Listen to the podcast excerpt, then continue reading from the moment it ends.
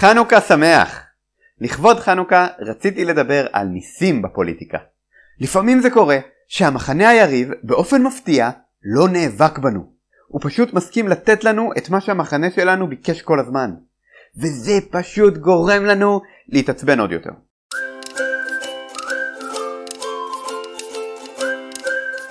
בגלל שיש לי יחסית הרבה ידע ביהדות, ובגלל שאני תמיד מנסה להבין את שני הצדדים, כן, זה הקטע שלי. יוצא שבסביבה החילונית שלי אני הרבה פעמים זה שמסביר את העמדה הדתית או החרדית בכל מיני סוגיות. ושמתי לב שלפעמים אני צריך להסביר דווקא את העמדה המקלה. דוגמה אחת לזה היא הדיון על סניף בורגראנץ' בנתב"ג.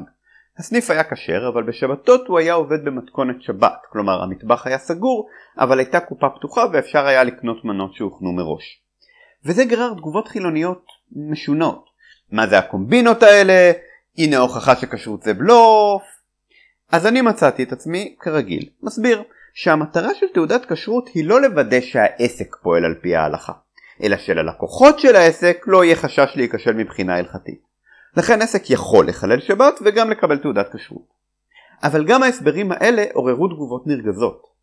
אבל זה לא דבר טוב אני שאלתי?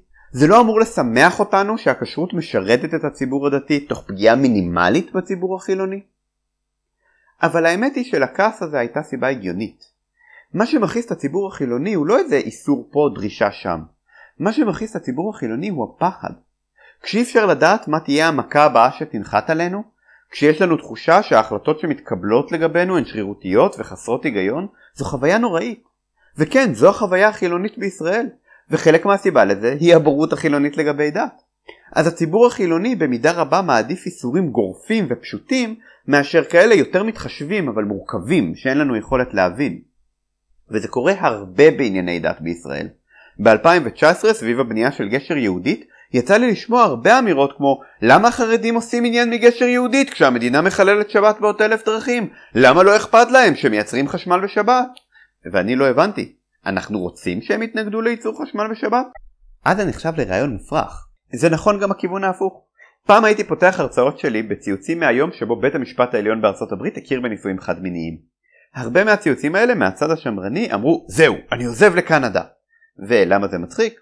כי קנדה כבר הכירה בנישואים חד מיניים עשור קודם לכן. אני אוהב את הדוגמה הזאת כי היא מדגימה את פערי המידע בין מחנות פוליטיים. לא רק שהצייצנים האלה לא ידעו שקנדה מכירה בנישואים חד מיניים, זה היה כל כך בלתי סביר מבחינתם שהם אפילו לא חשבו לבדוק. מבחינת המחנה הפרוגרסיבי זה היה שיא שתהליך שנמשך שנים עם התקדמויות הדרגתיות במדינות שונות, אבל מבחינת חלק מהמחנה השמרני זה הגיע משום מקום.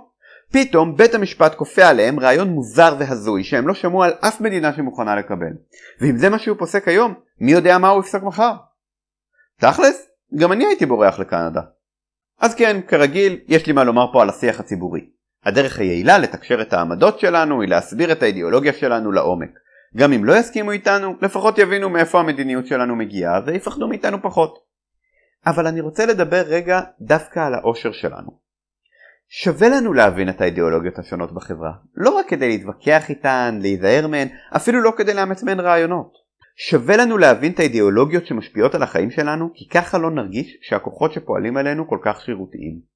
יש לפעמים היגיון בדברים, ולראות אותו יהפוך את העולם למקום פחות מפחיד עבורנו. אז בואו נבחר לשפוך על הדברים קצת אור.